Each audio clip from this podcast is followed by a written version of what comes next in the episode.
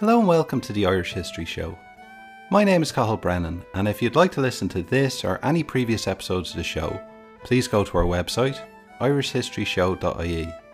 If you get a chance, please rate and review the show on Spotify or iTunes or wherever you get your podcasts because it really helps us and we really appreciate it.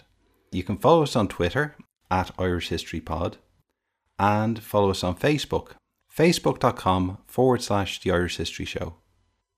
On this episode of the show, my co presenter, John Dorney from the Irish Story website, interviewed Dr. Joseph Quinn, a Second World War research associate with the UK National Archives in London and the secretary and co founder of the Irish Military Heritage Foundation. They discussed Ireland's role in the Second World War and particularly its relationship with Britain. So here is John Dorney and Dr. Joseph Quinn. I'm joined today by Joseph Quinn, who is a World War II researcher at the National Archives in the UK. Uh, thanks for joining me, Joe. Well, thank you very much, John. A great pleasure to be on. Joseph, we're going to talk about Ireland in the Second World War, as it's known here, the emergency. And my first question is why was Ireland important in World War II? Why would anyone care whether Ireland was neutral or not? There's one very simple reason why anybody would care about Ireland in World War II, and it's to do with our geographic location our geographic location, we're lying along the western seaboard of Britain. We share a land border with, North, with the United Kingdom uh, because of Northern Ireland, and it's a 500 kilometre long land border, very significant. Um, not exactly easy from the point of view of Irish strategic defences or British strategic defences. Uh, and then also there is uh, the seaborne defences that Britain has to consider. Uh, the western ports that were handed over in 1938, two in the south and one at Lough Swilly in the northwest, were considered to be among the most important strategic Royal Navy bases in Britain's overseas uh, uh, naval infrastructure. And um, Churchill even referred to the Irish ports as the Sentinel Towers. And the reason is because they're guarding uh, Britain's um, approaches to the North Atlantic and safeguarding the sea lanes by which Britain um, is kept going, by which uh, their trade with North America is maintained. And it's the most important sea lane, arguably, in the world, other than the sea lane that basically goes through the Suez Canal to India. So it's a it, it's ex, it's an extremely important um, juncture that the Royal Navy guard, and Ireland is critical in the guarding of this defence. But not only that, one has to consider also the air.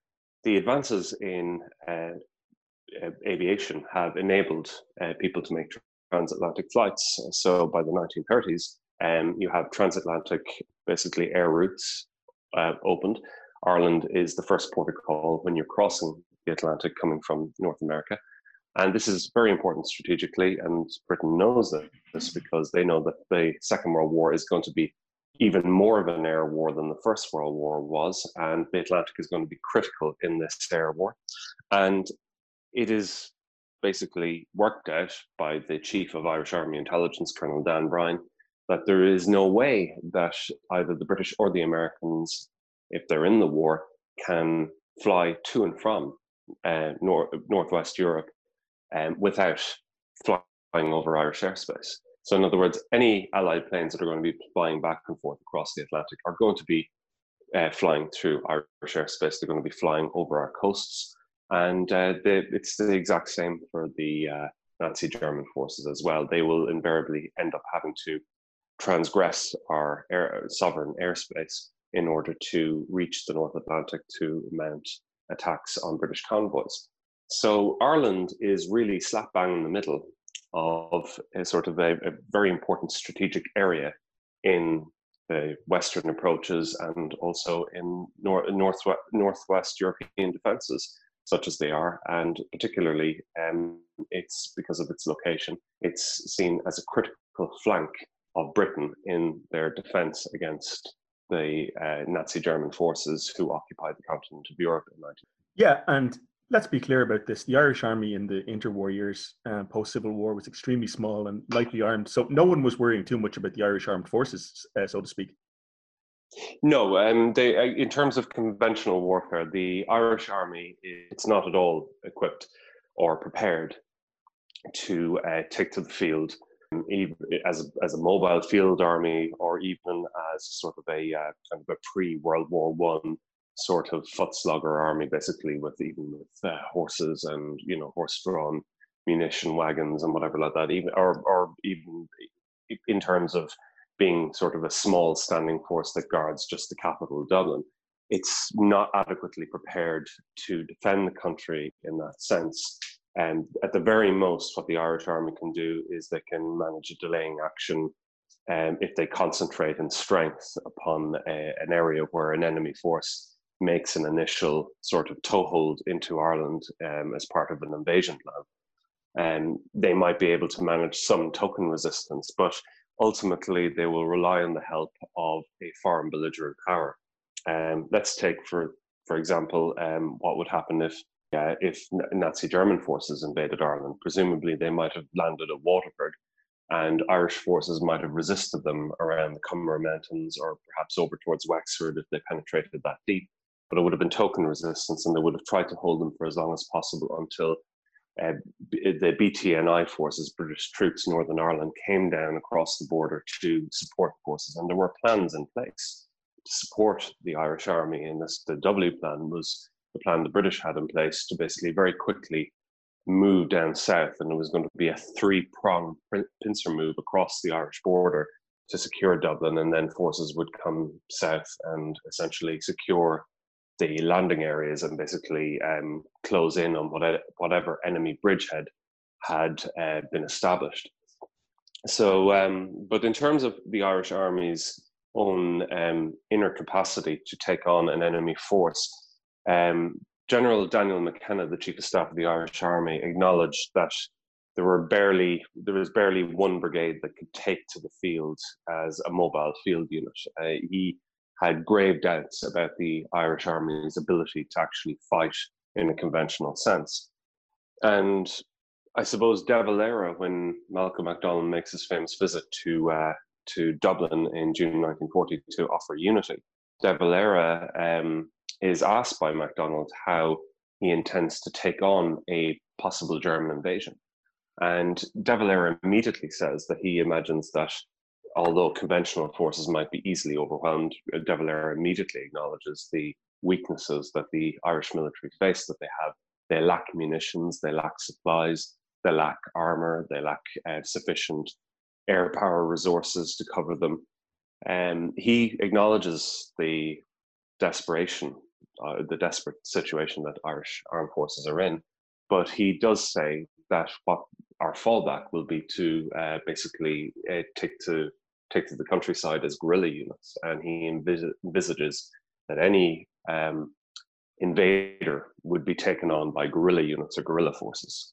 And while MacDonald is skeptical of this, uh, particularly um, guerrilla units facing armored columns, De Valera has great confidence in the abilities of Irish guerrilla units to actually do big damage to uh, to an enemy invader. And I would imagine that this is probably what would have happened if Ireland had been invaded by either side during the Second World War. And I think that was really our deterrent, particularly towards possible British invasion, uh, the prospect of another guerrilla war.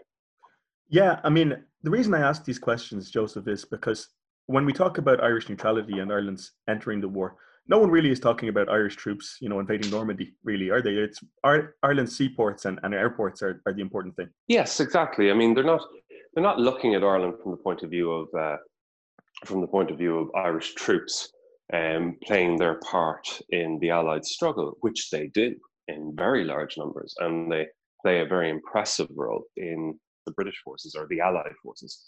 But the thing is that the uh, the Irish their value to the Allied struggle is in basically making a contribution in terms of their own strategic positions. So the ports, as you say, um, but actually more airfields.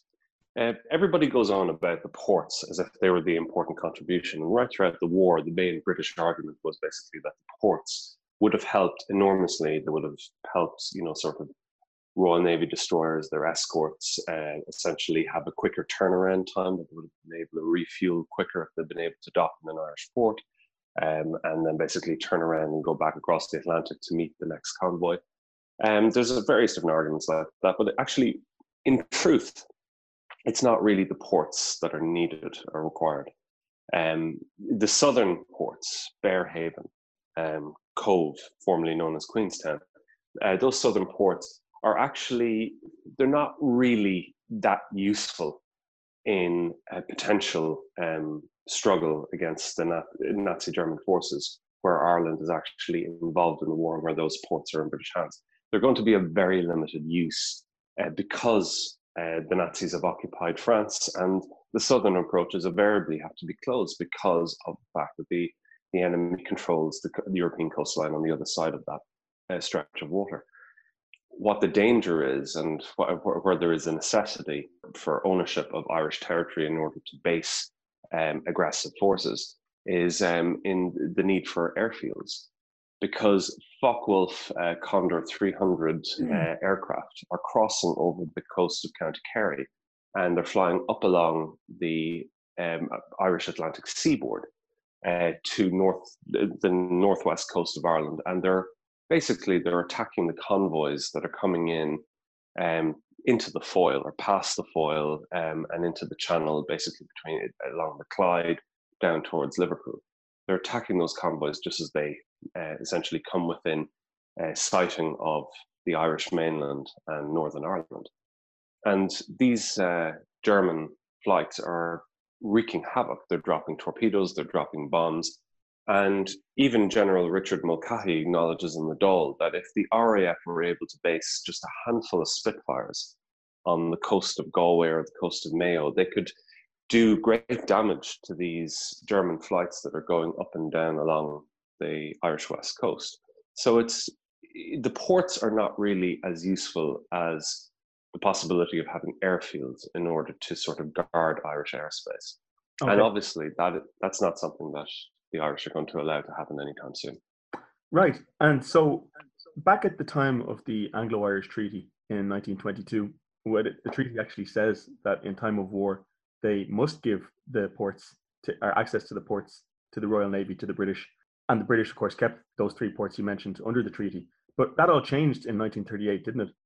In 1938, the Irish delegation that goes across to London end up concluding a major deal, which really changes the course of Irish history. I mean, it changes the course of Irish history in a way that's almost uh, the same, it's almost of the same significance as um, the Treaty of 1921, mainly because it undoes um, a lot of the provisions of the Treaty of 1921. And it sends Ireland on a completely different course. Ireland's whole geopolitical position, really, after 1938 and even to this day, um, is determined by the terms of that agreement. Because what happens in that agreement is you have tacit acknowledgement of the constitutional changes that have been made by De Valera um, throughout the mid 1930s, culminating in the creation of the 1937 Constitution, which is passed by referendum. Um, and this um, changes um, Ireland's position, Southern Ireland's position within the British Commonwealth of Nations and in relation to Britain.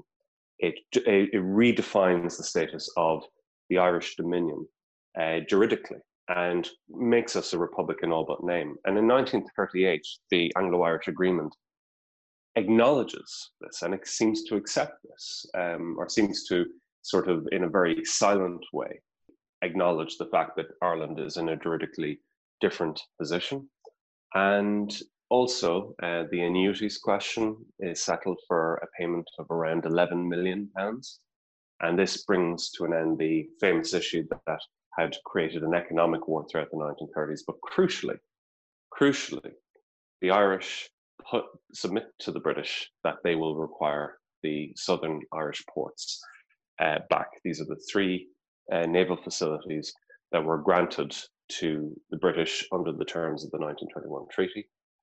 And without the return of these facilities, uh, De Valera and his, and his ministers, as well as the heads of the armed forces, are very doubtful that if a war breaks out, that we can declare neutrality and not be attacked because the truth about it is it's more than just three naval facilities. It's actually this the 1921 treaty grants the British the right to use Irish ports generally. It's a very loose interpretation.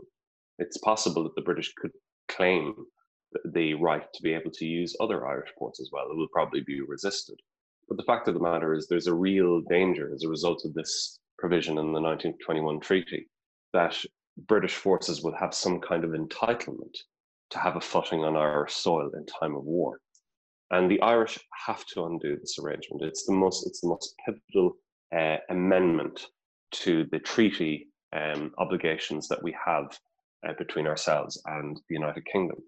And in making that amendment and in successfully getting that concession from the Chamberlain government of the return of those ports, uh, we are able to remove British boots from Irish soil.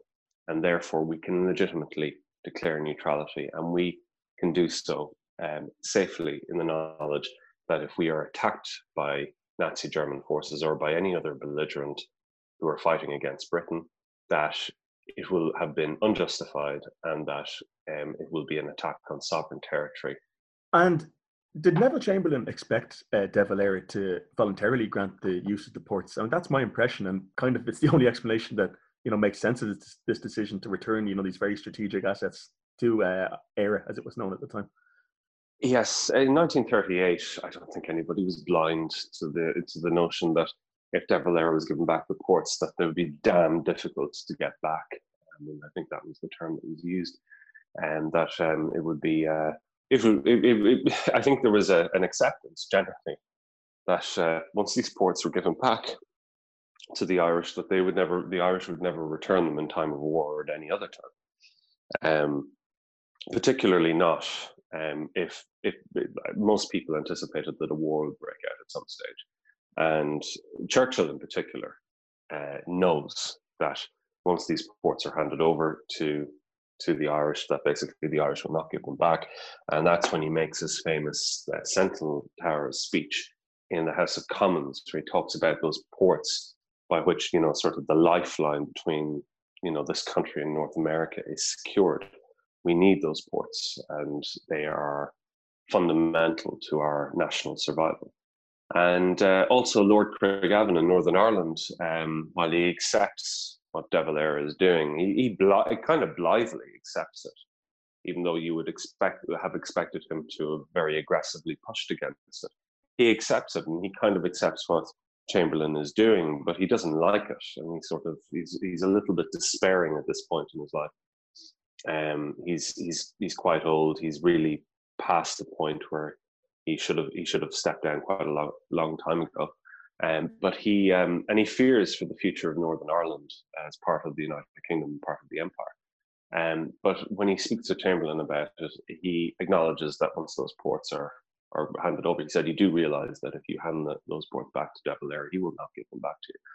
And Chamberlain responds by saying, "That may well be the case, but I have sufficient belief in their goodwill to think otherwise. Of yeah. course, Chamberlain Chamberlain is wrong. It's a gamble.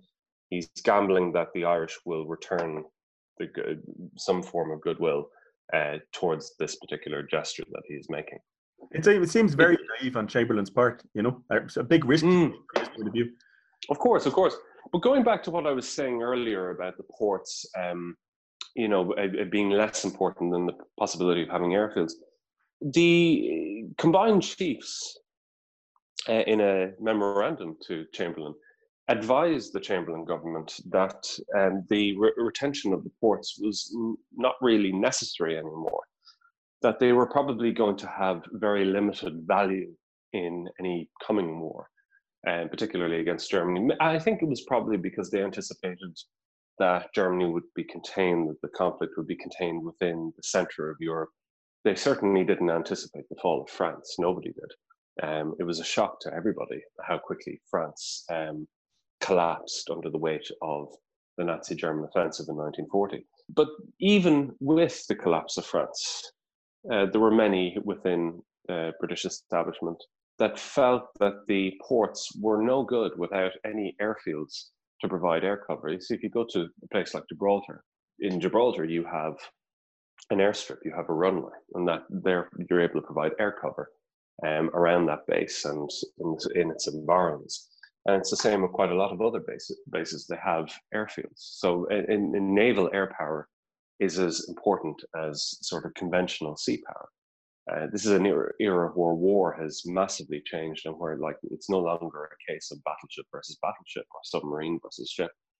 Um, they, there's an aerial component which is incredibly important now, and it's going to change the face of naval warfare. And so this is why these ports facilities are kind of obsolete. The the um, the, the facilities also include um, you know gun emplacements and various different other things, which are long since um, um, uh, become obsolete.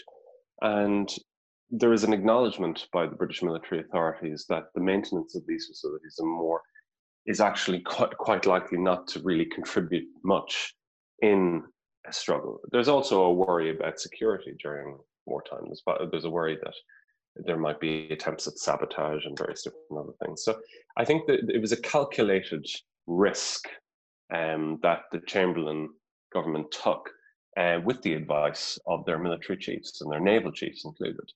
Um, and they and they and their naval chiefs signed on the dotted line when it came to the handing back of these ports, and there had to be a reason for that. Yeah, well, whatever the reasoning was, um, once war did break out, quite a lot of diplomatic efforts did try to go into getting these ports back, didn't it? Yes, um, in June 1940, uh, France collapses, and it is it's a disaster for the Allies. It's a disaster for people who are associated with the Allied cause or have connections with the Allied cause. The United States and the, the political establishment in Washington, they're very concerned. Roosevelt is appalled. Uh, he tr- briefly considers uh, contributing some form of help or trying to intervene without bringing his country into the war, but he eventually rose back and realizes that he can't do that. But there is a there is a, a moment where there there's a possibility that Roosevelt may intervene at this particular point in the conflict to try and save France, to try and do something. Such a desperate situation that it really really shakes a lot of people. I think Hitler was even astonished by how successfully um, the German offensive had um, overran the Low Countries and not effectively knocked France back and was threatening to knock France completely out of the war. And just before um, the French government decide to capitulate, because that's that is what happened. Um, an element was the French government agreed to, to agreed to sign an armistice uh, with Germany, and so it was a capitulation. And some people some people accepted, and some people didn't. Most people didn't believe it at the time. But it was in in against that backdrop that the British begin to consider making an approach to the Irish government, because they now realise that with French territory in uh, in the hands of the German forces, in the hands of the Axis, that they have to um, make sure that their their defences are secured, and Ireland is um, they consider Ireland to be fundamental to their defences, and so it, it's because of this that Chamberlain decides he, he decides to basically bring this up at a cabinet level. He he wants a mission to go to Dublin to make an offer of unity with Northern Ireland in order for those ports to be returned to British custody and also to bring Ireland, Ireland in a very, very real sense into the war so that Ireland can be secured at a moment's notice if British forces need to come south in order to make sure um, strategic points are secured uh, to prevent an invasion, and that that can be done. And this is why um, Chamberlain brings this proposal forward in uh, middle in middle of June uh, 1940. I'm going to come back to the uh, offer of unity in return for entering the war in, a little bit, Joe. But first of all, I mean, I suppose it wouldn't have surprised many people who are familiar with the career of Eamon de Valera and the previous 30 years of Irish history um, to know why Ireland had declared neutrality. But today, you know, ma- many people across like the English speaking world um, you know, they feigned great surprise at this. But what was the thinking of the Irish government and why didn't they enter the Second World War? There are many reasons why um, Southern Ireland, the 26 county state, formerly known as the Irish Free State, is neutral during the Second World War. Um, but we need to start at the very beginning, at the beginnings of the state's history in the years immediately following the Irish Civil War um, as to where the reasoning uh, about being neutral in a coming global conflict, um, where it arose from. And it really comes about in 1925 when the Irish Free State government under W.T. Cosgrave have a meeting to consider various different important questions concerning defence. And it's it's been two years since the Civil War came to an end. and the army has been largely demobilised. Um, they very narrowly avoided a military coup in 1924. And um, there, there is an acknowledgement within government circles that it's not just it's not just basically the Republican side that we have to fear, but we also have to fear elements within our own side. So there's an acknowledgement of the divided nature of our society and uh, the volatility of certain elements on both sides. Um, and this acknowledgement um, feeds into their thinking in terms of national defense in the sense that they know that if there is another conflict on the horizon, and people seem to sense that there may be another, like a reoccurrence of a First World War uh, style conflict um, on the horizon, that, that there might be a, a return to sort of uh, tensions between major powers, former belligerents, and otherwise. And what do we do in this situation is the question that they ask themselves. And what they immediately decide is we need to adopt a policy that will mean that Britain will not be threatened in any way by us, that no foreign belligerent will be able to threaten the British but using our territory. So that's their first consideration. Their second consideration is we need to be able to make sure that we don't take a side in this conflict if we can help it, because there's a real risk that we can actually provoke another civil war if we enter into a major conflagration, particularly if these tensions, such as they exist in the 1920s, are still there. And their thinking is absolutely correct.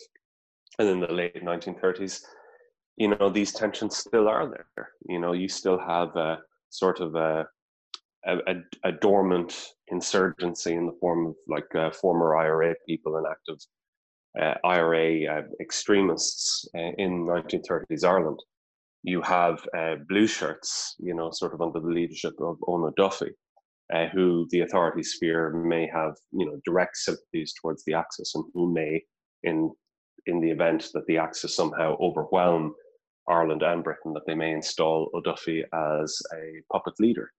Um, there are all sorts of fears about what a future conflict what might bring to Ireland. And the biggest fear, of course, is that Irish sovereignty might come to an end.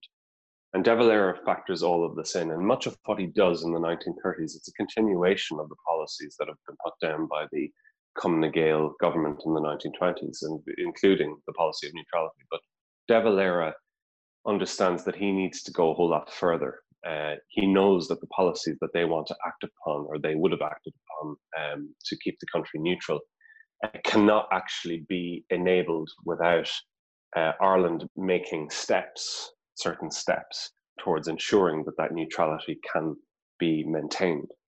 And that's why De Valera embarks upon a lot of these constitutional changes.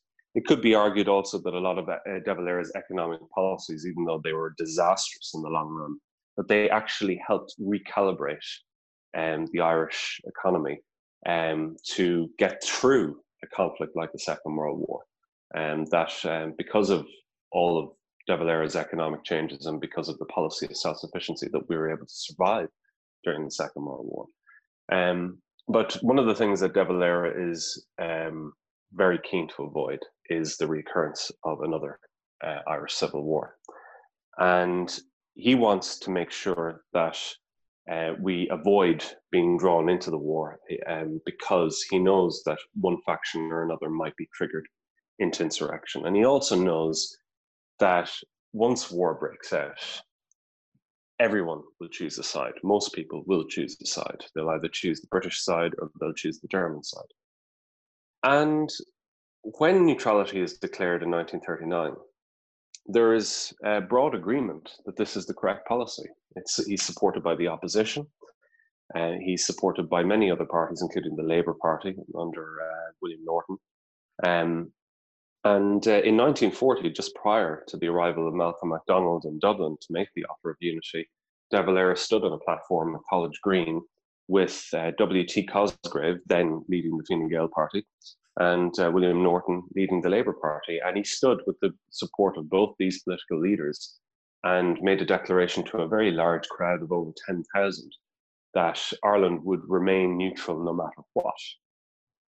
And this is against the backdrop of the disaster, the disastrous, you know, collapse of the British Expeditionary Force and their evacuation from Dunkirk, and the ongoing situation where France are basically they're in the death throes of the struggle against Nazi Germany. And it's this it's this resoluteness and this determination to adhere to this neutral policy, and also the broad public support that De Valera is getting, that means that neutrality is a policy that will not not die a death, and it will be maintained um, at a very popular level within the country. What role did the fear of aerial bombing play in, in neutrality? Definitely, aerial bombing was a big fear uh, right throughout Europe at this particular moment in time. Um, the Chamberlain government anticipated that an aerial bombardment of London would level half the capital in a matter of weeks. Um, in 1938, this is about a year before the war actually uh, breaks out, and this is during the Munich crisis. So there's an anticipation that um, that aerial bombardment will cause huge destruction, but actually there's more of a fear of uh, of gas attacks um, in 1938 and 1939, and even right through to 1940. One of De Valera's biggest concerns is the fact that uh, the Irish population really don't have um, access to uh, essentially uh, protective masks or any protective equipment that can defend them from biological warfare. We don't. We're basically we don't have gas masks. They have them in Britain, but we don't have them. We have a, a very small supply, mainly for military use. So we're basically unequipped. We're unprepared. Um, De Valera even says this in 1942 to Malcolm MacDonald. Uh, he, uh, he conveys his anxiety, and the, one of the main reasons why he's reluctant to contemplate an end of neutrality because he says Dublin is completely unprepared for the possibility of an aerial attack. We have no gas masks. We don't have sufficient air raid precautions in place. We don't have we don't have uh, um, sufficient anti-aircraft defenses. We don't have bomb shelters. Um, we uh, and they also they lack helmets as well. Um, something as basic as a sort of a, a helmet for wardens. Um, they don't even have enough helmets for the for their uh, troops. So it's a, it's a real problem um, that they're facing, and um, really and truly, I think if we had become involved in the war, one has to ask ourselves retrospectively, what would the country have gained? what would Ireland have actually gotten out of being involved in the Second World War? Apart from basically a generous helping of Marshall aid, yeah, we'd get lots of Marshall aid and sort of a slap on the back, but then, you know, most of uh, Georgian Dublin would have been razed to the ground. And for what possible purpose? Now, De Valera, I think, was um, correct in his judgment. Um, the risk uh, to the Irish state is far too great. A war was something we could not afford and neutrality was our best guarantee of maintaining our sovereignty and keeping our cities safe, keeping our population safe. And although there might have been drastic long term economic consequences and bitterness from a lot of the main allied stakeholders and powers that were involved in the war for the fact that we hadn't come involved in the war. In the long run, um, the modern Irish state was saved an ordeal which overwhelmed and very nearly destroyed a lot of European nations. Indeed. The Irish government so stayed neutral, as you, you said, throughout the war, and they didn't give access to these ports or airfields. But what aid did they give to the British side? They gave aid to the British side in the form of intelligence reports, uh, weather reports, in terms of supply shipments. Uh, we supplied food to Britain, and many people play that down, but not least uh, Churchill himself. Churchill famously said in a, a communique to uh, Roosevelt that he said, "We don't need the food that Ireland is sending us," but that's not true at all. I mean, uh, when uh, at one point in the Irish government uh, proposed to cut the supply shipments of Guinness uh, to Britain um, because of the fact that they were at the receiving end of so many shipping restrictions from the British side. The British nearly had a coronary um, at the other side uh, of the of the Irish Sea. They uh, said, "No, no, no, no, no, you can't cut supply of Guinness." So uh, basically, our shipments of Guinness to uh, Britain were clearly extremely important, as were our supply shipments of, of other supplies, of other uh, essentials. And even though we had rationing, we had a plentiful supply of various different things fruit and vegetables, meat, dairy produce. There was a lot of things that we had in this country that were severely rationed or were almost non existent in other uh, European countries. We also um, provided manpower very crucially towards the British war effort. One of the uh, knock-on consequences of being neutral is the fact that we uh, got 95% of our imports basically slashed, and that meant that our industries were crippled and there was high unemployment. There were about half a million unemployed in Southern Ireland in 1939, and this grew steadily.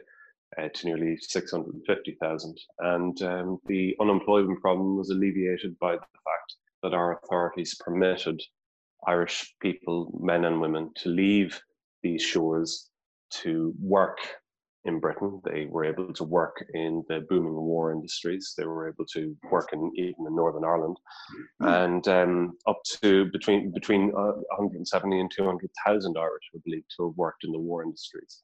And we still have no definitive figure for how many served in the armed forces. But uh, what, what I can tell you is that over 70,000 uh, Irish from north and south, male and female, enlisted in the Northern Ireland recruiting area. And no such tallies were kept in other recruiting districts in Britain, or Scotland, Wales, and England.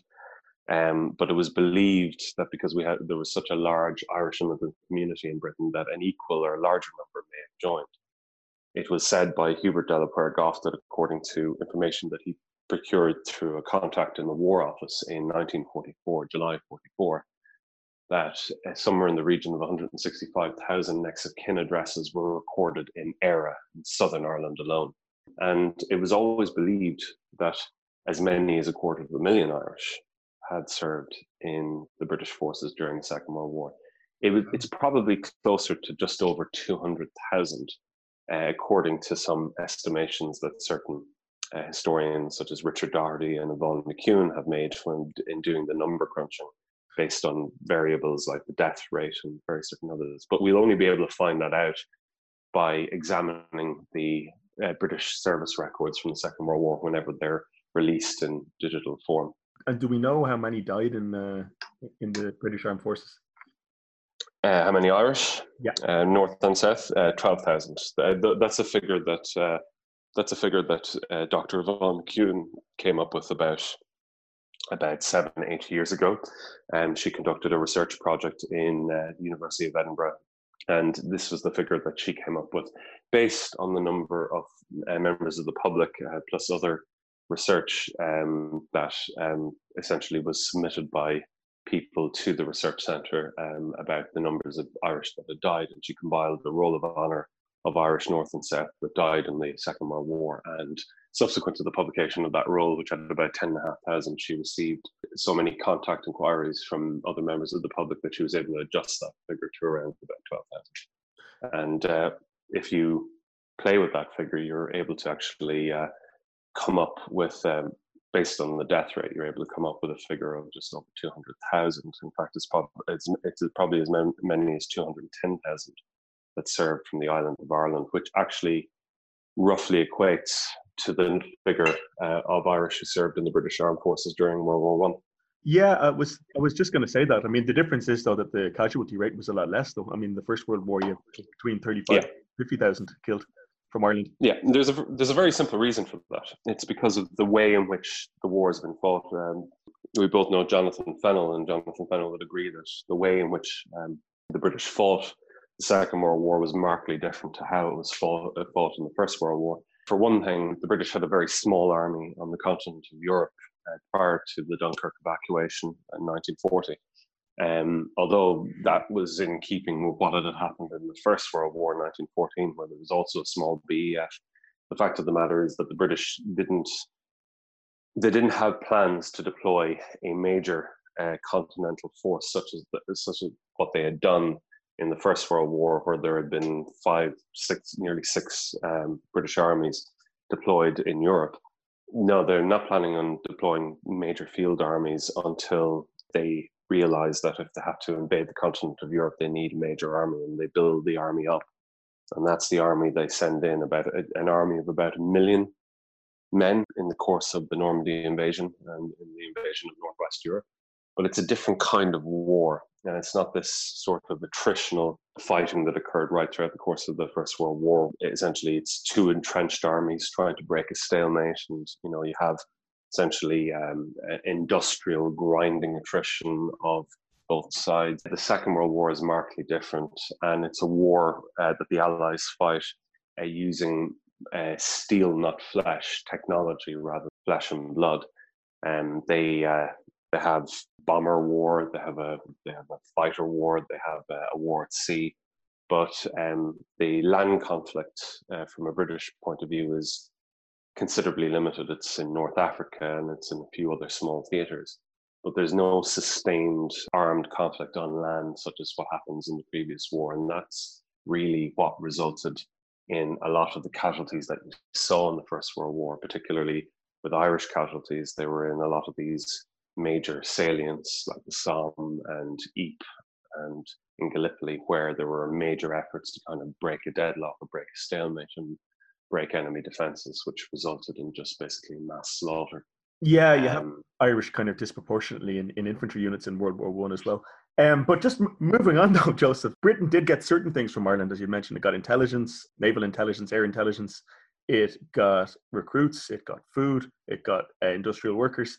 Uh, but the thing they didn't get was the thing that they most wanted, so the ports and, and the airfields. And against this background, they made a couple a couple of what are kind of exceptional, noteworthy offers of, of Irish unity uh, in return for Ireland joining the war. Uh, can you speak a bit about them? The offer of unity was presented to De Valera in the first meeting that he held with Malcolm MacDonald on the 17th of June 1940. This had been prepared for by the British War Cabinet for at least a week in advance of MacDonald's arrival. Uh, Chamberlain had uh, previously considered this idea of offering unity in return for sort of bringing Ireland, Southern Ireland, into the back into the British fold.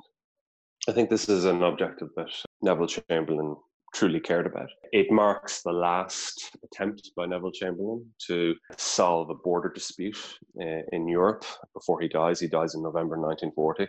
So one can see shades of what he tries to do with, you know, the, che- the Czechoslovak crisis and the various different other dispute resolutions that he was involved in um, in Europe in the lead up to the Second World War. But he reopens an old channel which he had used in previous negotiations of De Valera.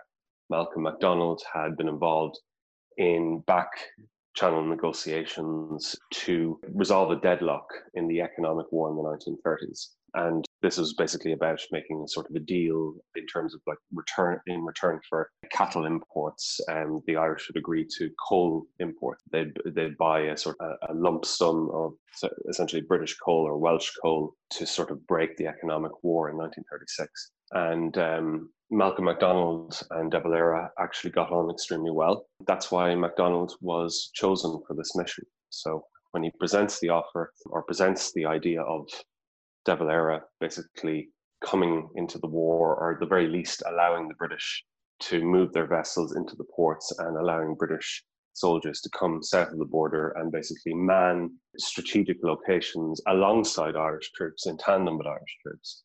Uh, De Valera refuses this, and he refuses several proposals that Malcolm MacDonald puts to him. And at that point, MacDonald unfolds this plan for unification he broaches it with him, and uh, De Valera indicates that this would probably, he doesn't know what the attitude of his own government would be, but that he will talk to them and get back to MacDonald about, about what their opinion is. MacDonald goes back to London, they discuss the whole idea, and then MacDonald gets the green light to make a formal offer. And it's not really an offer in legal terms, it's an invitation to treat. So MacDonald goes back to Dublin, he arrives over on the 21st, and, uh, and on the 21st of June, it's around the 21st of June, representatives of the French government meet their German counterparts and sign the armistice in Compiègne. This marks the fall of France, uh, which is formally announced on June 25th. But it's everybody knows that France is about to fall. So Britain's bargaining position is severely reduced, and this affects it really prejudices what's been put on the table by Britain because the Irish perceive this as sort of reaching out in a moment of weakness and a sort of an attempt to kind of drag Ireland into the British fold before things really hit crisis point. And the uh, the opinion of a lot of members of the Irish government, a lot of De Valera's subordinates, is that uh, essentially Britain are probably going to lose the war, and uh, that this is essentially this is a desperate act. Some are very skeptical; they don't really take it seriously. But people like Sean Lemass, are receptive to the idea of Ireland coming into the war, surprisingly, um, uh, in return for unity. And he, but one of the things he believes is that it should there should be a consent principle involved. De Valera actually concurs with this that the Unionists have to accede to this whole idea. That's a position Lemass favours. And Frank Aiken is the hardliner within the cabinet. Aiken believes that Ireland should not enter the war, that they should stick to neutrality, but that there should be unity uh, between North and South without the unionists being consulted or without their consent been required. So essentially, Aiken's position, in fact, is basically we're not going to give up our neutrality no matter whether unity is offered to us or not. And he's not particularly interested in the unionist position. Aiken obviously is from, he's from originally yes north of the border, yes. and he, he's, he had, yes, he, you know, and whereas he got involved in the civil war in the south kind of by mistake a little bit but his priority yeah. was always at that time ending partition. So he, you know he's a real hardline on the on this issue. Yes he is. He totally is a hardliner on this issue. And the fact like i mean he's from he's from county i think he's from county armagh if i'm not mistaken. And yeah you know, he's near very strong. Yeah, uh, he's got very strong opinions on this issue, for understandably, and uh, you know, De Valera also shares his his point of view. De Valera, one of the things that he he says to MacDonald in the, their first meeting is, you know, if there wasn't the existence of partition, our position might be a little bit different. We might consider offering more help than we're prepared to at this very moment in time. Maybe, I, I think even hints that possibly even the ports might be handed back to Britain if there wasn't the fact that there was uh, the partition of the island. Now, I don't think this is really serious. I think this is kind of a bluff on De Valera's part. But um, MacDonald and De Valera seem to be, it's almost, they seem like they're sparring over a variety of issues, but they're not really. It's sort of, um, uh, uh, MacDonald makes a proposal, De Valera, De Valera makes a counter proposal, and essentially it seems to get to a point where basically they agree on a compromise, which is essentially that the UK government will um, make a declaration of a united Ireland in principle, and that essentially a joint council, a joint body representing both jurisdictions would be drawn up and constitutional arrangements would be made. In the British want to do this, they're prepared to do this in return for the possibility that Ireland might either come into the war on Britain's side or at, at the very least give over some of those naval facilities to uh, British custody what happens is that the offer ultimately is rejected by De Valera on the 4th of July, 1940. And he says in his letter, it's actually delivered courtesy of John Dulanty, the Irish High Commissioner in London, who delivers a letter that comes from the Department of Foreign Affairs, a personal letter addressed from De Valera to Neville Chamberlain. And in the letter, De Valera very respectfully explains to Chamberlain why he cannot accept this offer. And he said he says that under the circumstances, we don't believe this is a workable arrangement. He said we, we believe it will eventually fail and be frustrated and that it will not ultimately materialize. But curiously, one of the things that he mentions in the letter is the fact that the unionist government in Northern Ireland under Lord Craigavon don't seem don't appear to have been consulted and that even if they were consulted and even we were to engage with them, that it would involve such compromises that we would not be able to contemplate. And it's this whole idea of having to bargain with the unionist establishment that seems to be beyond De Valera's ability. I, probably, he he personally might be willing to have a go at it, but I think uh, people like Aiken in his cabinet would probably be absolutely opposed to this, and that he could end up splitting his government. His government could fall, and he doesn't really think that uh, ultimately this will work. That's really what leads to uh, his consideration and ultimate rejection of the offer. I mean, De Valera's constitution of 1937 actually claim, has a claim, of course, to, to the North, Articles 2 and 3. But there's, you know, you could call into question whether De Valera at any point really in his career post 1922 is, is serious about ending partition. It is a nationalist dream to end partition. It's the last great task, as you know, um, that a lot of uh, very committed Irish nationalists or Republican nationalists hold very close to their hearts this whole idea of the United Ireland. But it seems like this very ethereal kind of, you know, sort of uh, um, dream or uh, aspiration that may never be realized beyond our reach, but something that we nonetheless aspire to ultimately um, uh, as a nation, as a nation state, uh, national unification. Um, and for De Valera, this is something that's very real. It's a very real injury that has been done to the Irish nation. The fact that the, the nation has been cloven into two parts and that part of the island remains separated from the rest of. This is this for De Valera is a really serious injury, um, which I think he feels it on behalf of the Irish people. And he communicates this in much of his diplomacy with the British uh, on a fairly regular basis, ad nauseum. The British get really tired of it, but they acknowledge that this is a fundamental problem. It's probably one of the reasons why Chamberlain wanted to put this on the table. But when Chamberlain does put it on the table, he has the very unenviable task of informing Lord Craigavon of what's been going on, sort of two thirds of the way through these negotiations in late June 1940. And when Lord Craigavon finds out, he un- understandably blows a gasket and um, he writes a famous telegram to Chamberlain says, I'm profoundly shocked and disgusted that you would have ventured, you know, discuss such things behind my back without any pre-consultation with me.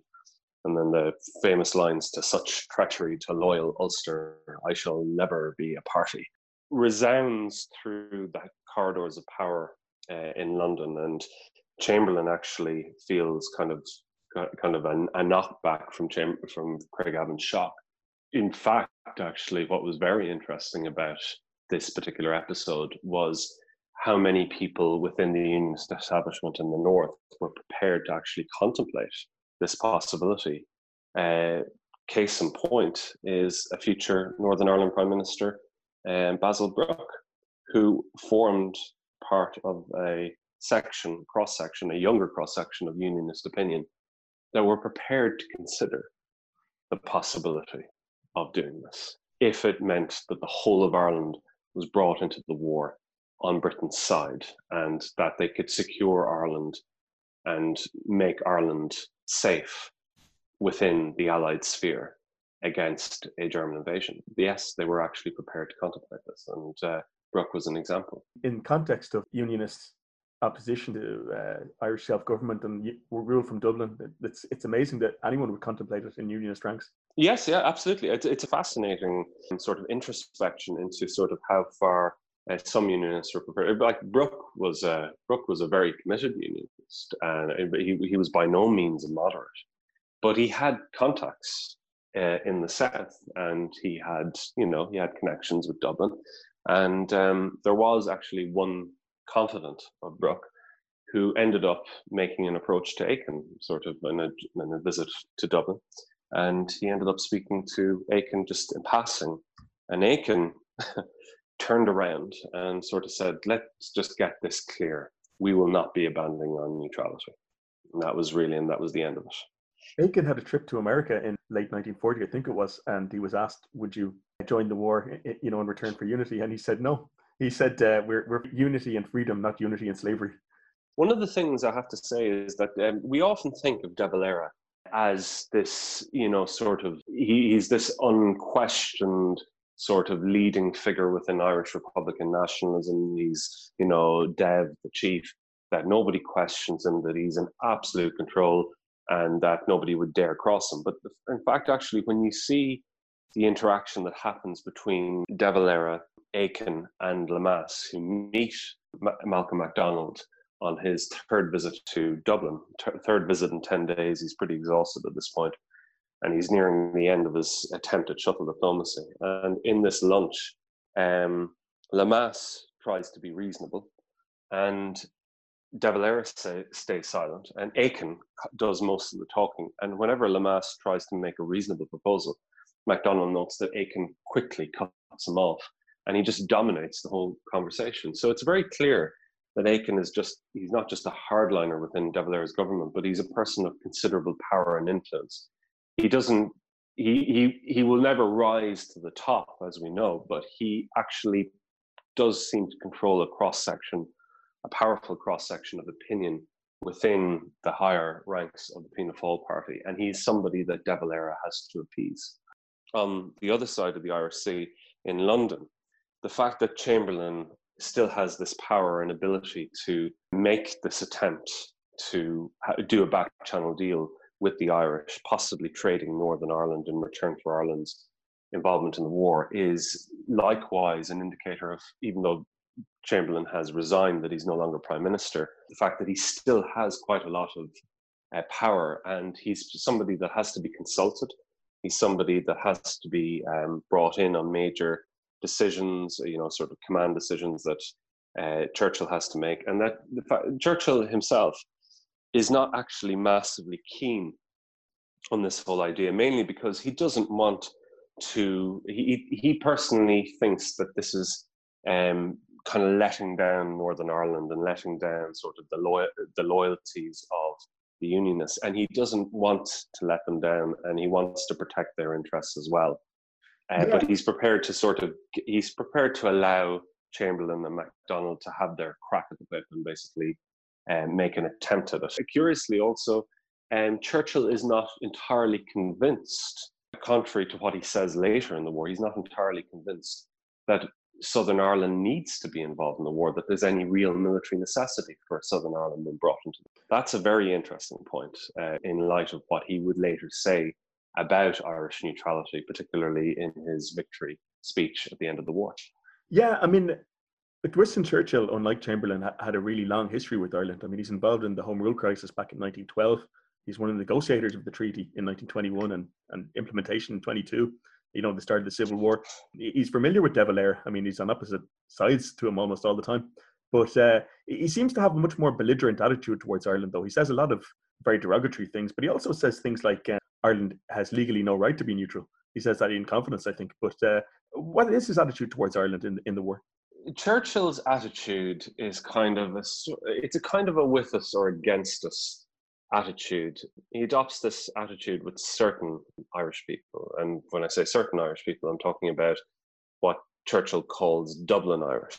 He uh, he makes this uh, distinction between um, two kinds of Irish people: uh, the people who are with us, um, you know, sort of fighting in our armed forces, or who used to fight in our armed forces, you know, and live, you know, in, in London or wherever else, you know, Southern Irish Protestants um, who are basically still have their crumbling enclaves in, uh, in back home in Ireland, but uh, basically swan around London or basically maybe re-enlist in the armed forces, he, with whom he has quite a lot of connections. You know, members of the British establishment uh, people like Brendan Bracken, various different other, you know, sort of southern uh, Irish civil servants who are working in the British civil service.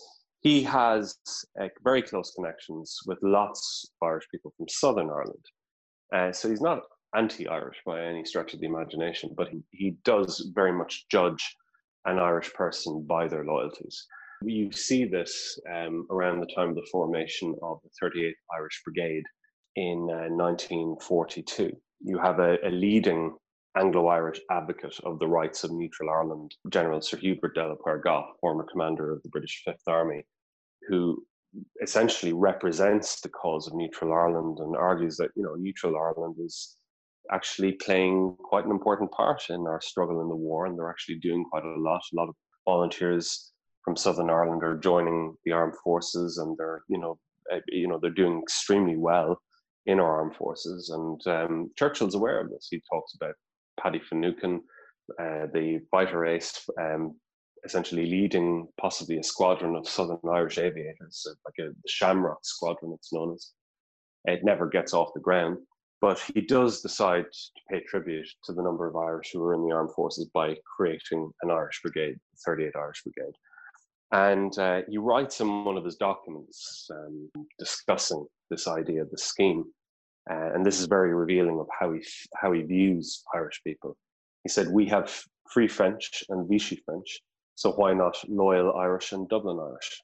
When we consider his victory speech at the end of the war and the way he castigates Southern Ireland or neutral Ireland for, you know, frolicking with the German and Japanese legations to their to their heart's content, and essentially de- denying the use of the ports and various different other things that he says um, towards you know Southern Ireland and their you know their lack of helpfulness in helping uh, Britain and the Allied cause. He also points out at variance uh, with the instincts of the thousands of Southern Irishmen who flocked to the ranks to prove their ancient valor. This is what he says. He kind of balances his critique of the neutral Irish state with a glowing tribute towards those Irish who fight in British uniform, who help Britain in the war. It's a slur balanced with also a, uh, a glowing praise or glowing credit of the of Irish valor and of the individual Irish contributions towards the war that consistently addresses towards an Irish audience. But Irish people only ever really pick up on the slurs of their country uh, rather than the praising of their ancient valor. And most Irish people that hear that speech in 1945 are appalled, disgusted, particularly those in uniform. They feel extremely offended by what uh, Churchill appears to hold in his heart towards their country. And um, there are accounts of Irish officers, uh, RAF officers in a bar celebrating victory in Europe a couple of days afterwards. Um, and they hear this speech come on in the bar and they finish their drinks and they walk out, and that's the end of their victory celebrations. Yeah, um, like Churchill's uh, speech on VE Day, you know, it does go out of its way to castigate neutral Ireland. But I mean, it's possibly more serious in, in ni- around 1940, the time when there's a possible invasion of, of Britain by Germany. And according certainly to Robert fisk's book, In Time of War, Churchill did contemplate using force to take the ports and whatever they needed in the south of Ireland.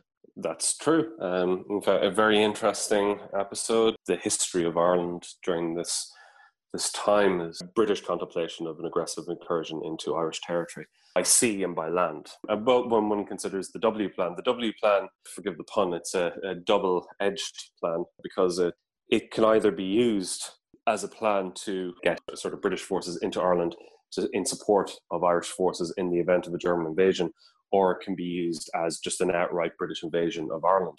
You have a force arranged uh, not too far away from the border with Cavan, and uh, this force has up to 250 armored vehicles and tanks in it. You also have British Third Division on the Louth border, which are going to basically uh, sweep down towards North Dublin and presumably try and secure Collinstown. It's a three prong thrust down into the south, and it's very clearly a pincer move to secure Dublin. And then you have Royal Marines who would be brought across um, the Irish Sea from Milford Haven. And you have also RAF squadrons, basically, they'd be brought into the airfields, which would be secured at Baldonnel and in Collinstown. Now, this, I'm talking about a plan that was designed in cooperation with the Irish to basically secure Ireland in cooperation with Irish forces. But at the same time, this is, if you look at the plan, you can see very clearly that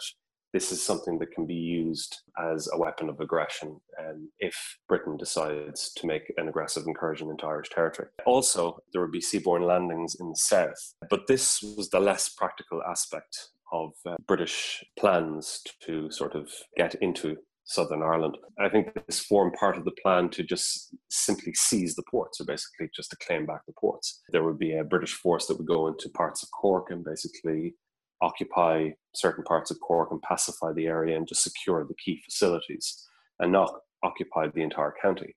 And Bernard Law Montgomery was actually then Lieutenant General, was detailed of his role in the plan, and he was told that he would be uh, involved in the invasion of parts of Cork.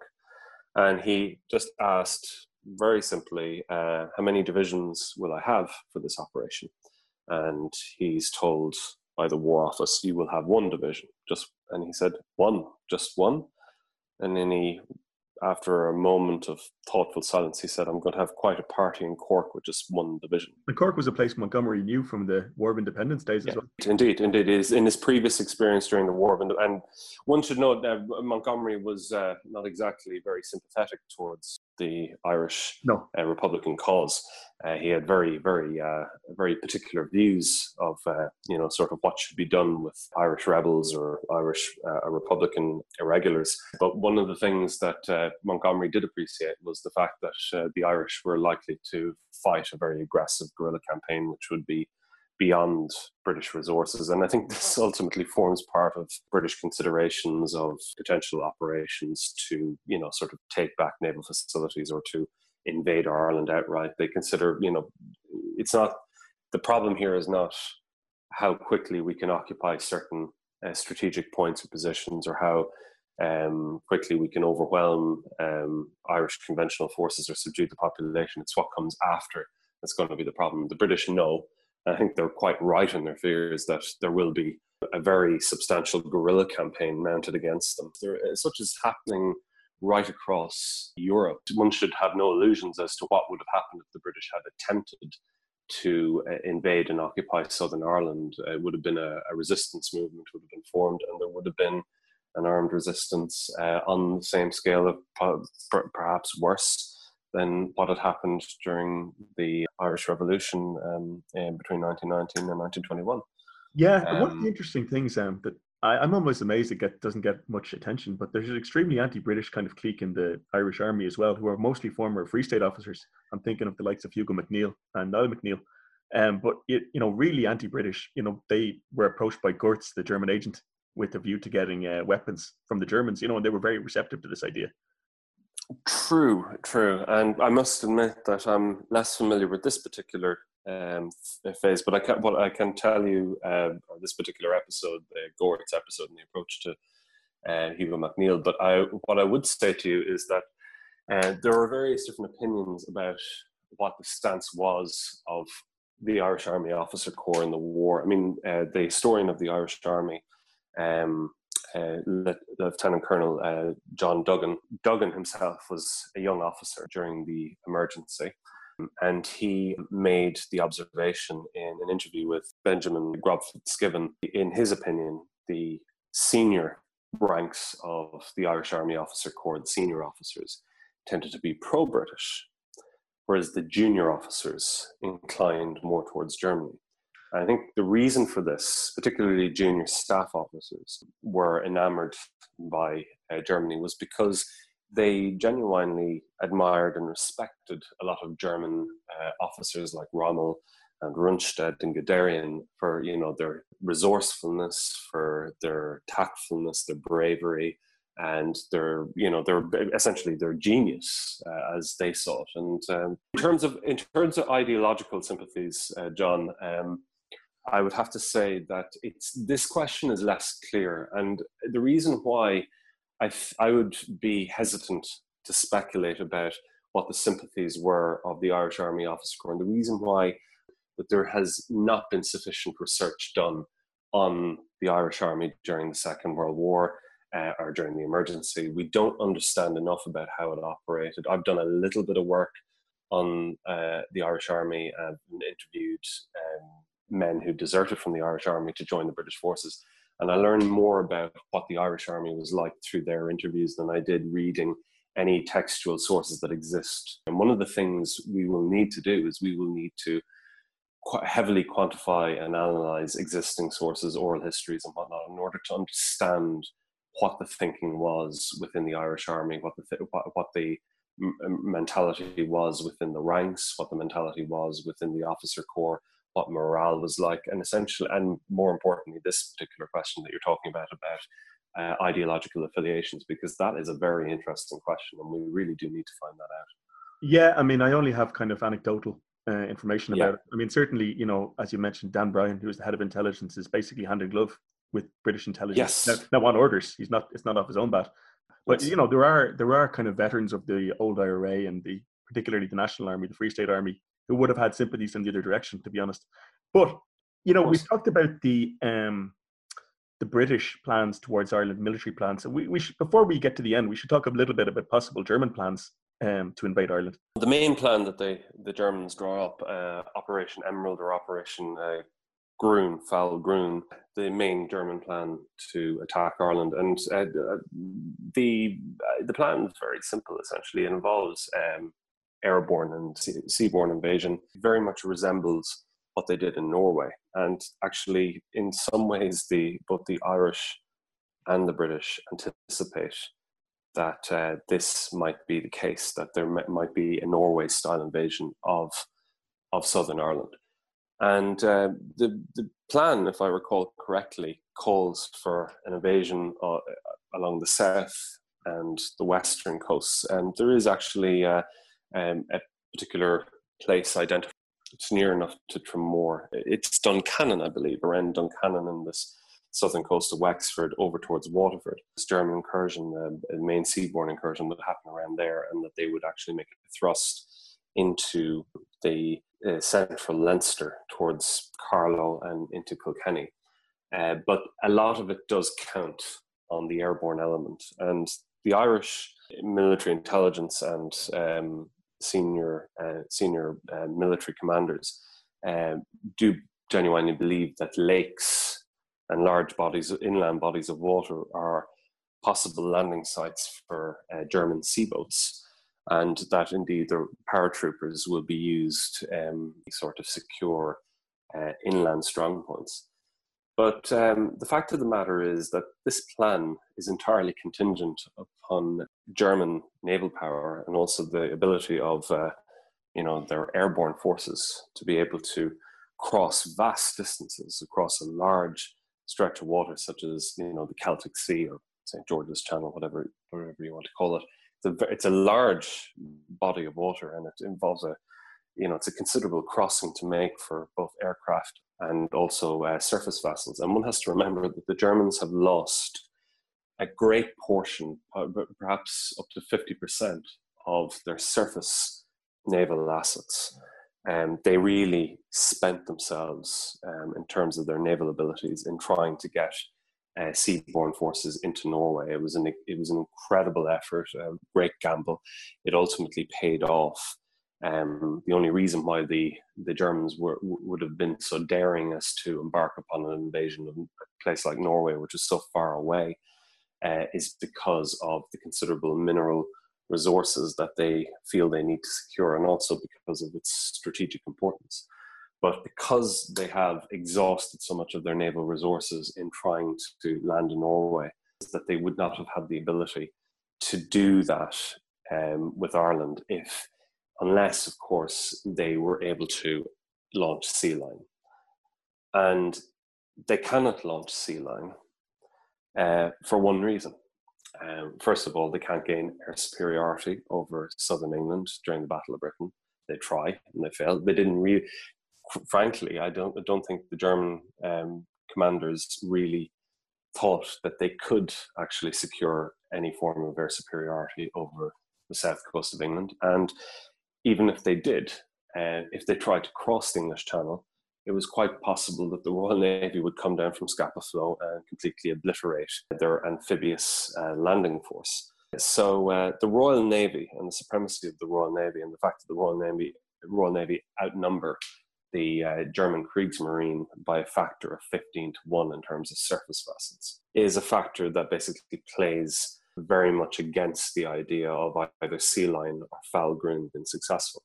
Irish military commanders and uh, Irish political leaders are both of the opinion that a German invasion of Ireland is highly unlikely. In fact, I think they generally seem to accept that an invasion would be impossible. I think they're skeptical when the British make this approach in 1940 uh, on the premise that a German invasion is imminent. I think the Irish are extremely skeptical. And I think the Irish military and political leadership determined that the only likely source of an invasion is uh, uh, Britain and British forces in Northern Ireland. I think I think they're correct in this assumption, and that's why when uh, people wonder to themselves why the vast majority of Irish Army artillery was stationed on the border, uh, it's very clear that actually that was the strategic calculation that was made by the Irish uh, military leadership that if there is an invasion, it's going to come across the Irish border. It's not going to be a German invasion on the south coast. But at the same time, you know, getting to my next point, I suppose um, one one has to also take into account the very real, tangible cooperation that went on between the Irish military and the British military.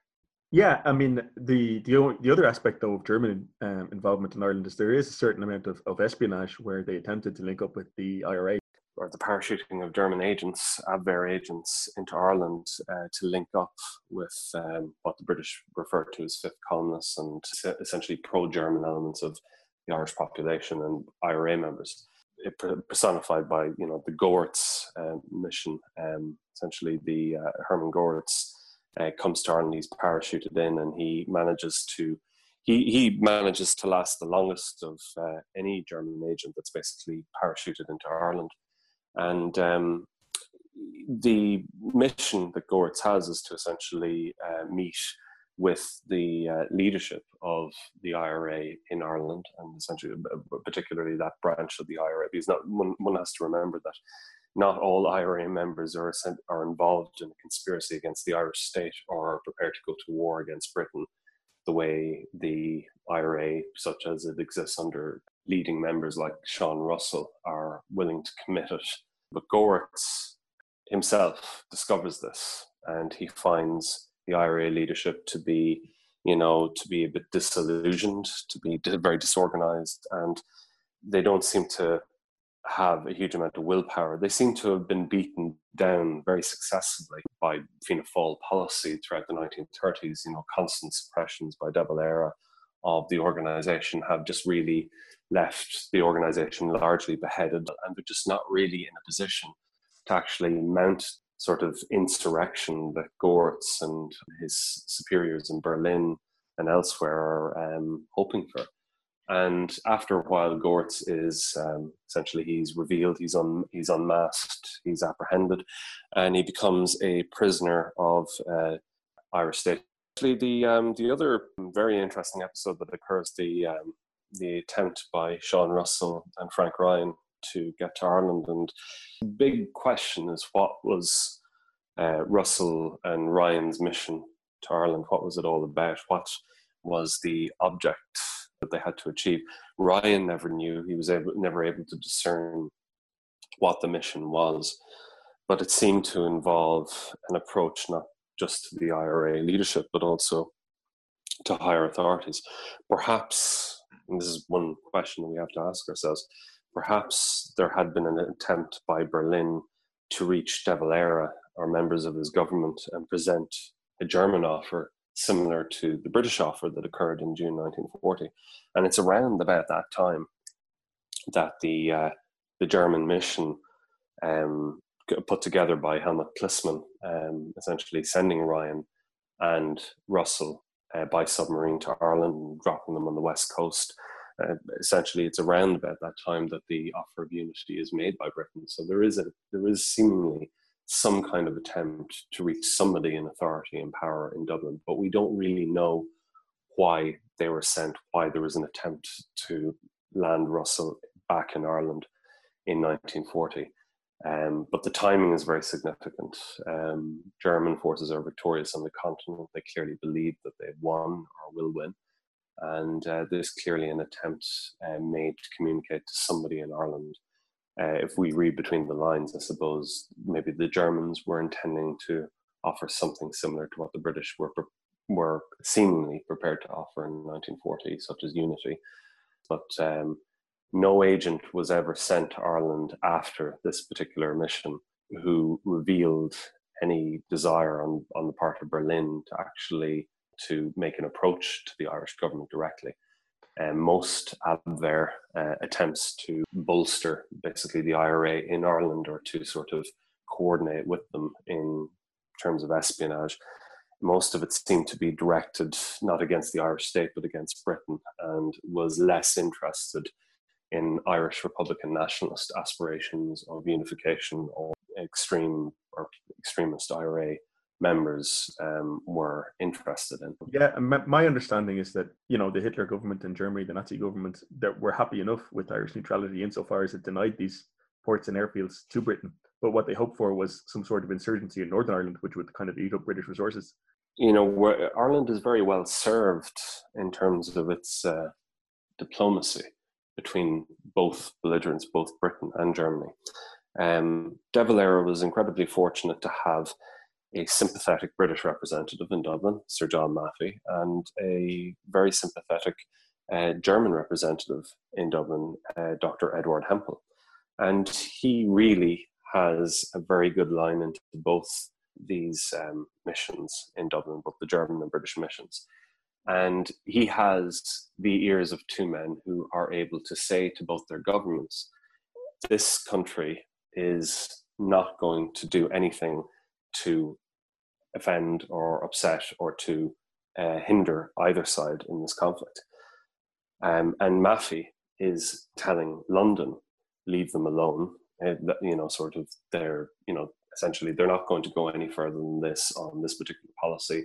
In 1940, Maffey advises them uh, they don't necessarily think that we may prevail in this war, but at the same time, regard, irrespective of whether we prevail or not, they're still going to stick to neutrality, which uh, still is better than them abandoning neutrality and considering throwing in their lot with one belligerent or another.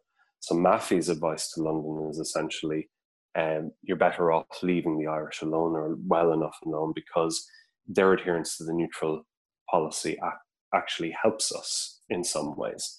And that's the opinion of quite a number of people in Whitehall who constantly write memos to the Cabinet Office and to Chamberlain and to and, and then later after Chamberlain dies to Churchill, counselling that it's better to leave uh, Southern Ireland alone, let it be neutral if they want it to be neutral, uh, because there are ways in which uh, we can get what we want with the assistance of neutral Ireland. And Edward Hempel is also sending messages back to Berlin.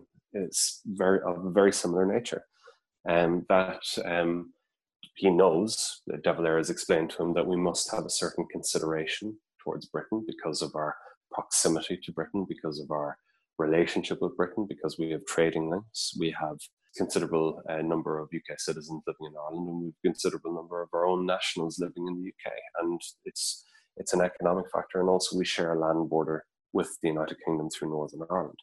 And he explains that you know our neutrality will, to a certain extent, favour Britain, but there will be limitations to that. And as he hopes, Hempel communicates with Berlin and communicates with his senior colleagues in the Reich Foreign Ministry. And he advises them that Ireland don't present a threat to the interests of the Reich, uh, and therefore attacking Ireland, bombing Ireland, you know, unless, of course, one is considering sort of an aggressive incursion it's not advisable. There's no particular reason why we should fear or suspect the Irish government. Their, their intentions are genuine. They just want to stay out of the war. And Berlin listens to Hempel. And that's one of the reasons why, apart from some bombings in certain parts of the country and a couple of other sort of incursions of, you know, sort of the dropping of agents and a few other un- unfortunate incidents, such as the torpedoing of Irish merchant shipping uh, Ireland gets through the war without any overtly aggressive acts being made by Nazi Germany. How did America or the United States entering the war impinge on Irish neutrality? Like Churchill apparently seems to have made another offer of, of unity in return for Ireland entering the war. It's not an offer of unity, and I, I would have to say it all. Uh, it is considered uh, to be the, the second or the third offer of unity that was you know, sort of either contemplated and then scrapped or contemplated and then you see, the reason um, this is communicated is because of the euphoria that Churchill feels because of the fact that the United States have entered the war. And the timing of the telegram, although some historians disagree with the idea that Churchill had sent the telegram while he was uh, three sheets to the wind, um, one has to factor in uh, the fact that Churchill, you know, was known to sort of drink late into the night. It was not unusual, and uh, that he had quite a constitution um, respect of the fact that he consumed a massive amount of alcohol. That um, he was quite in control of his senses. Um, so whether he was drunk or not, we don't know. Um, but um, it may have been interpreted that he was drunk when this telegram came in. It was typically Churchillian, consistent with uh, the, kind of rhetoric that he was uh, want to come out with. It's very simple messages. Uh, now is your chance, now or never. A nation once again. It's received in the British legation offices um, in Dublin at two o'clock in the morning. And Sir John Maffey gets up and he brings it to Eamon de Valera at his home in Blackrock. He arrives at around maybe three three thirty in the morning, and um, knocks on his door. And De Valera comes in. He's in his dressing gown, and he invites uh, he invites Sir John in. And De Valera comes in, and he is handed this telegram, and he reads it, reads it aloud, and then he looks over at Sir John, who says nothing. It, the famous rumor or fable is that he said that we better let him sleep this one off. Apparently, he just he just casually discussed what had originally been discussed before in 1940 and the reasons that he he reiterated the reasons why he turned it down. And apparently, they discussed 10, 20 minutes. They casually discussed what Churchill's meaning was, and if it was referring to this, then uh, we're better off just basically leaving this until we can discuss it properly, or at the very least, you know, sort of, you know, it needs to be brought through proper channels. Um, whatever he meant, and nothing ever came of it. And um, Maffey left just after four o'clock uh, that night and went returned to his home, and nothing was heard from Churchill again. In other words, De Valera didn't reply directly. That was it. It was uh, it was just it was just considered uh, by probably by Churchill to be an opportunity for the Irish to jump in at that particular point. And I think the Americans were probably of this opinion as well. The Americans seem to have this attitude, and I must say it's an extraordinarily arrogant attitude that basically once we're in the war, everybody should just drop their neutrality, uh, you know, and and join us in the cause because it's very clearly you know a moral struggle now that we're in, and that's not how the Irish saw this at all. There, there was as much reason for the Irish to maintain their neutrality in 1941, even after the Americans entered the war, as there had been before that. Belfast had been absolutely gutted uh, by the Blitz in uh, April, May 1941. They were attacked three times, and the major Blitz happening sort of towards the towards the end of April, and it was uh, it was an absolutely ghastly event where nearly 1,100 people have been killed, 56,000 houses were destroyed, over 100,000 refugees, you know, pouring out of Belfast into the lane, country lanes and roads leading out of Belfast. It was an it was an absolutely unbelievable, appalling uh, spectacle for people who witnessed it. And also, a few bombs have been dropped in Dublin, and just one 1,000 pound bomb had basically leveled 33 houses and killed nearly, I don't know how many people were killed, about 40 people? 30, 40. Yes. 30, 40, and about the same number of houses um, completely destroyed or damaged uh, beyond repair. And that's just one 1,000 pound bomb. The Irish government, in refusing to be drawn into the war, and it's a perfectly reasonable consideration in view of how destructive the war is proving to be on Irish soil and in Northern Ireland. I mean, the only thing you could say is after the Americans did join the war, certainly not covert aid, understated aid to the Allied side certainly ramped up. Certainly, the Irish get the picture that the Americans are not very understanding of uh, the Irish position any longer. They're not very tolerant of it, even as a formerly neutral country as they are. One of the things that um, that occurs in 1941, the Frank Aiken mission to to Washington, where one of the things he's looking for is he's looking to purchase arms from the Americans to arm the Irish military.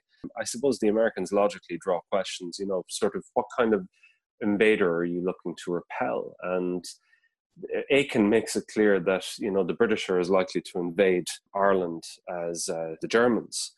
And when he says this to Roosevelt in the Oval Office, Roosevelt um, pulls a tablecloth off a side table, a trolley table, while uh, lunch been uh, served. Uh, he ends up flinging about 20, 30 pieces of cutlery right across the Oval Office floor.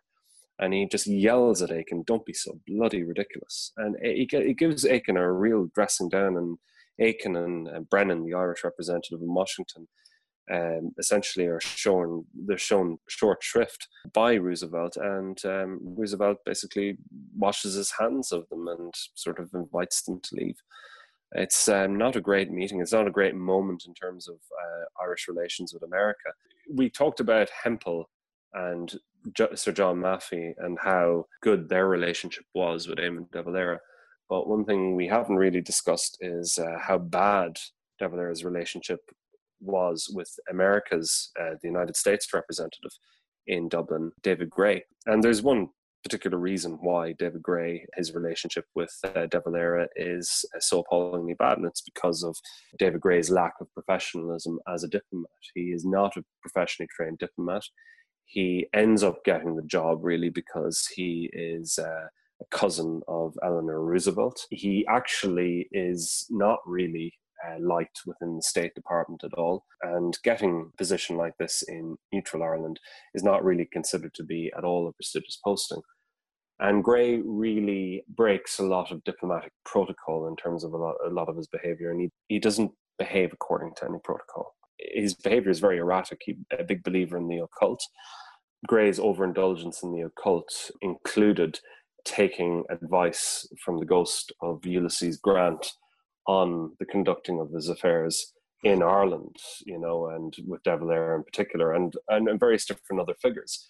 And so he was claiming to be interacting with the ghosts or with the spirits of, like, I mean, famous figures and taking their counsel on how to handle, you know, his particular position in Dublin. One has to question his judgment, particularly when it comes to the American note crisis, which is actually like I mean, uh, I think Gray could potentially have been accused of treason against his own country because he ends up indirectly revealing to De Valera and to the Irish government that uh, you know the invasion of Europe is about to happen because of the nature of his approach, which is comes across as an ultimatum to the Irish that basically if they don't tell uh, German and Japanese um, representatives and Italian representatives to get out of Dublin. They don't end this kind of maintenance of De Valera's uh, neutrality in terms of diplomacy towards the Axis powers.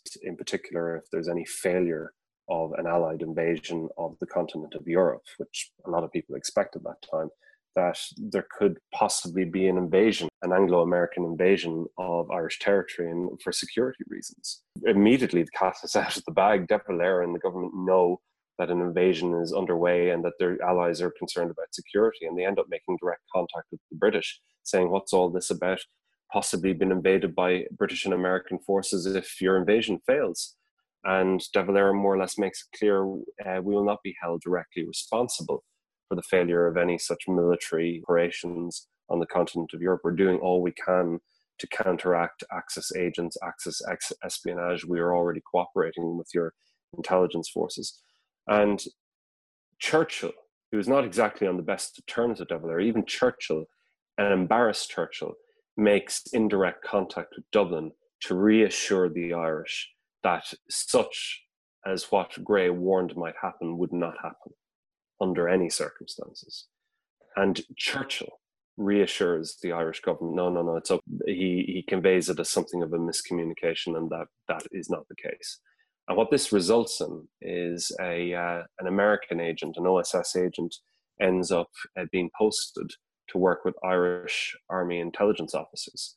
And what happens is a form of like covert cooperation between American intelligence and Irish military intelligence begins around this time and has been happening for quite some time. You've you've had uh, you know the Irish uh, military have been involved in helping the Allies, you know, with code breaking. Dr. Richard Hayes, the director of the National Library of Ireland, is one of the best world leading code breakers, and he breaks codes that baffle whole huts of Bletchley Park. He breaks them during his lunch breaks. He ends up breaking the Goertz cipher, which is hugely helpful to the work of uh, cryptographers in uh, in Bletchley Park and it's the sharing of intelligence and also the the work of Irish Army military intelligence operatives in counteracting the work of Axis intelligence operatives in Dublin also is considered to be part of the deception operation for D-Day, uh, Operation Fortitude. And the operations in Dublin form a big part of the deception operations. And ultimately, at the end of the war in 1945, three Irish Army officers, presumably intelligence officers, are recommended for decorations by the Pentagon. And the Irish government have to politely decline this uh, with some level of embarrassment to say, no, um, thank you, but uh, we cannot accept decorations from foreign belligerents uh, because we're a neutral country. Such is the extent to which Irish military intelligence assisted the Allied cause and helped the Allies ultimately to win the war. And I mean, just to finish up, Joseph, I'm the last act of World War II, as far as Ireland is concerned, is is often uh, taken to be De Valera's visit to the German legation in Dublin to convey his condolences on the death of Adolf Hitler. Uh, and what's your take on this episode? It, this is my take.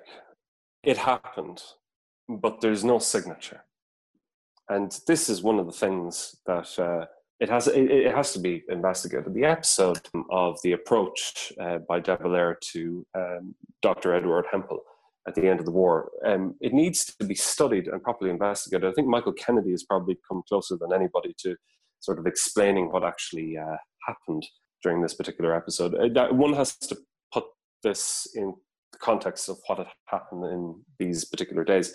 You'd had um, in the lead up to VE Day and Victory in Europe you'd had a series of episodes happening in Dublin where you have, you know, you have the burning of flags in Trinity College Dublin, you have the flags riots in the lead up to VE Day. And this provokes a visit by Frederick Boland, the Assistant Secretary of the Department of Foreign Affairs, to Sir John Maffey to apologize for the burning of the Union Jack. And um, this is not the kind of thing that uh, the Irish government want to have happening in the last days of World War II. They don't want displays of pro German or anti Allied sympathy. And they don't want to have celebrations uh, of Allied victory in Europe also resulting in fisticuffs with uh, Republicans. Like, I mean, this is what happens at the Trinity College riots.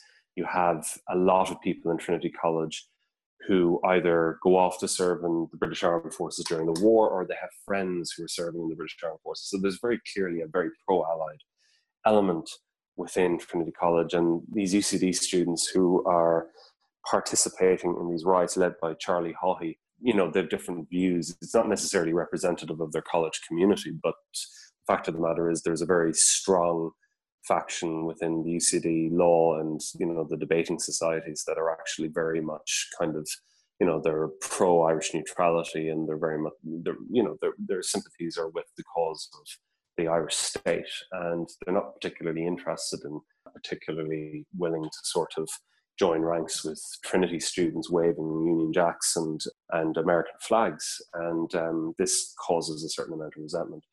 So, this is a very embarrassing episode from a diplomatic point of view. In the days leading up to victory, you have uh, a certain amount of concern within Dublin as regards what is going to happen post war and how you know we should represent you know sort of our neutrality whether you know we should tone down how we justified our neutrality to uh, the allies. In other words sort of uh, retrospectively say we were neutral yes but we were very much uh, pro allied and very much on their side. And De Valera demurs from this whole idea.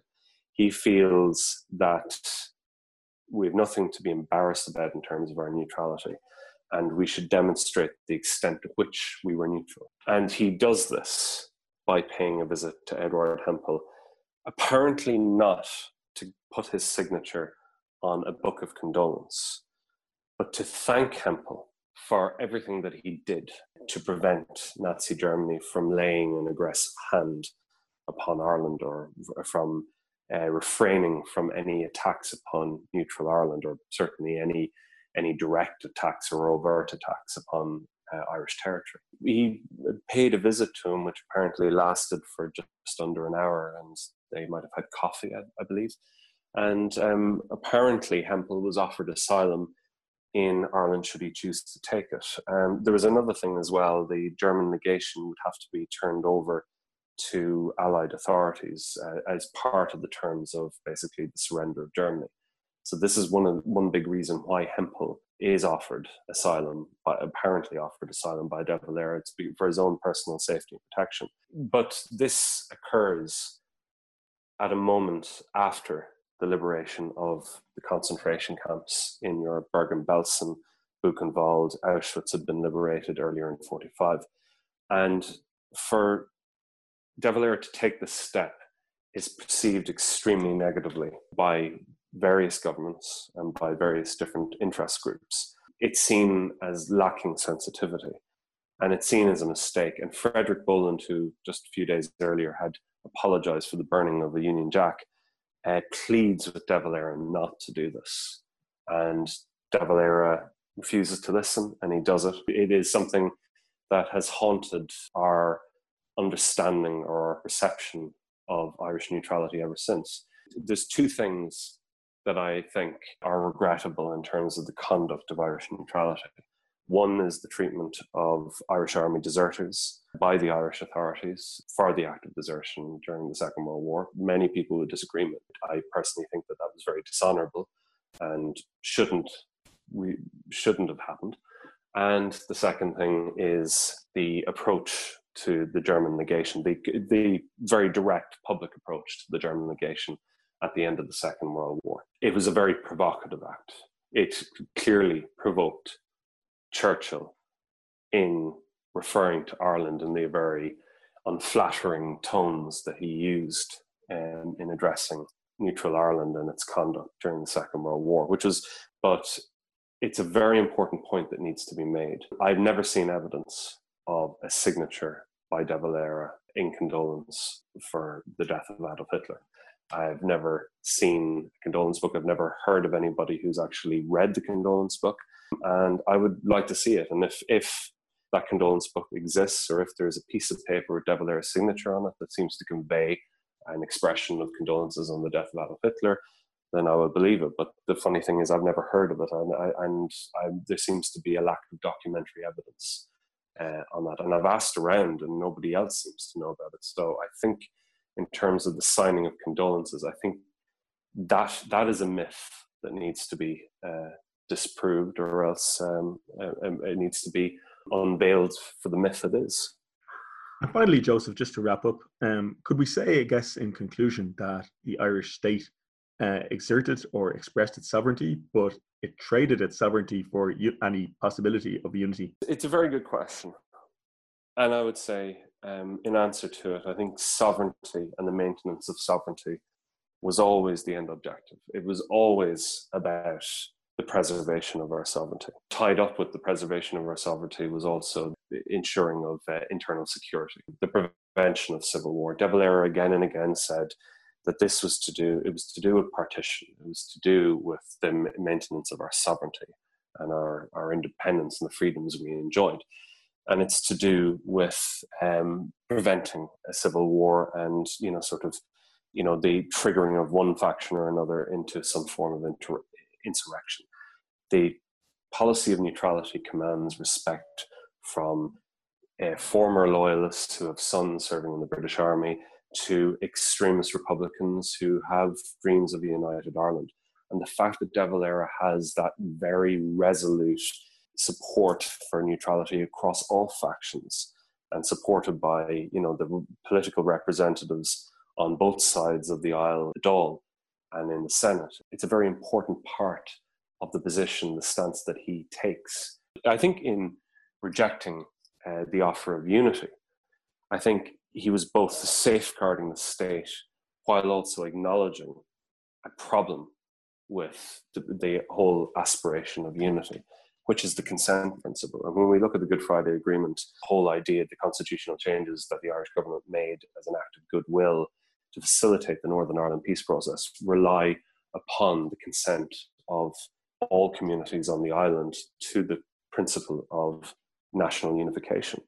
And that includes the unionist community. But this we could trace this back to De Valera's rejection, this whole idea that the, the Northern Ireland Unionist community of the government represented by Lord Craigavon were not consulted um, in terms of you know this offer of unity and the fact that Irish nationalists, leading Irish nationalists like De Valera, consider unionist consent to unity to be an important principle that early on is very revealing in terms of our retrospective understanding of what uh, Irish unity should entail.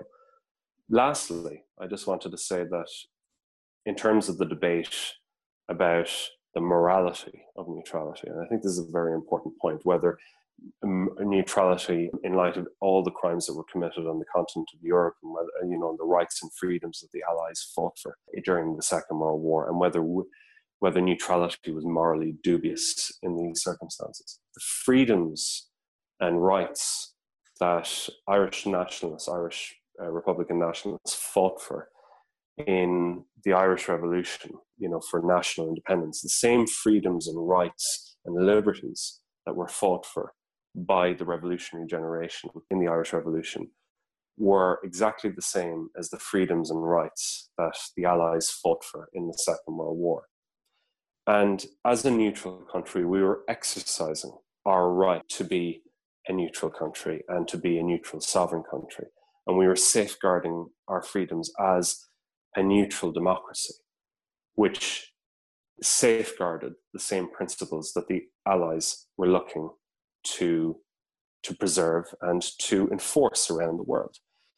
And if the Allies had transgressed our neutrality, they would have been violating the principles for which they were fighting, principles which are at the very core of our national existence.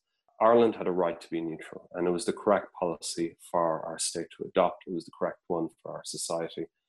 And we ended up preserving our country for future generations by remaining neutral in the war.